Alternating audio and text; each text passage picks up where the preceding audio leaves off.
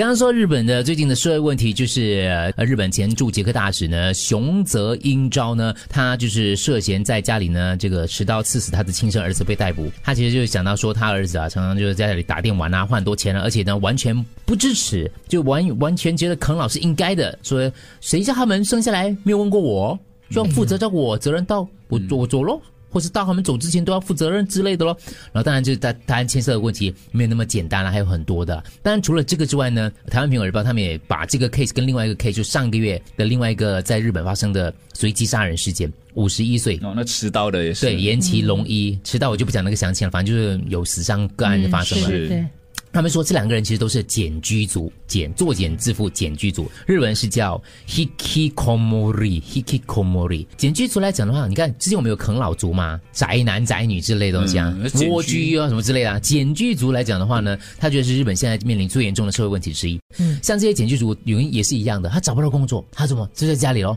啃老就完全窝在家里，然后成为隐蔽人士。当然，也有一些专家是说了，你不能把那些这个经济跟这这些个案拿来来这个当成同一个情况。他说，其实这两个也是一个个案，他爸爸杀他，可能他爸爸自己有。别别的问题，嗯 OK 那他去随机杀人，他可能也是有别的个性问，就是我们以二的距离啦。以前大家的问题只是研究那种青年啊、中年的问题啊，没有人去研究这些人老年的问题啊。他们发觉其实有必要去关注一下这一这个特特定族群的老年的问题了。所以其实有时候我会想到会怕的人，就是可能我六十几岁或七十多岁，所以我们单身嘛，那以后谁来照顾我哎？我所以我觉得现在就要开始，无论你现在是三十多、四十多、五十多，你有朋友，可是朋友也一样啊。就要交朋友。找年轻一点，如果朋友 像你这样对吗？他三十岁就已经开始在做这个动作，我没有在我没有哎、他的朋友都比他年大部分呢、我跟你讲一个我爸的朋友，我爸现在我有很多很好的朋友啦，但但大部分年纪都比他轻的，有大概四十多岁、五十多岁的。我爸每天早上呢会去到的 practice 吗？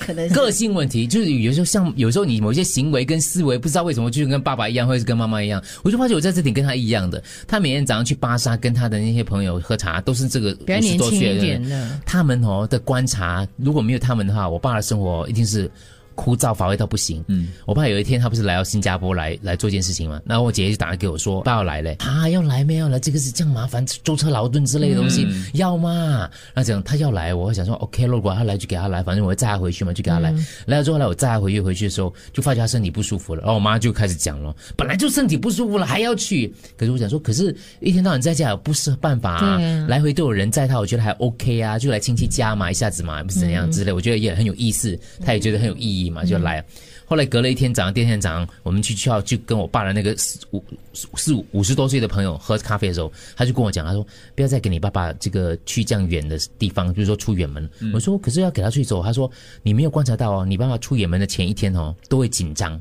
我说我们真的没有观察到嘞。他说有，他每次要出远门的时候，他来前一天来跟我们喝茶哦，就会表达出一点不安跟紧张，睡不着什么之类的事。是心理压力嘛？因为只怕会出对，因为年状况。纪大了不一样，心理压力出状况之类。所以我跟你讲，没有这些年轻的朋友，我们家人即使像我姐姐，像我们我们这样每天跟他在一起的话，你观察不出来的。不同阶段的交新的朋友咯。虽然我觉得交朋友真的是可遇不可求的。你问我最近一次一次交新的朋友是什么时候，我也说不上来。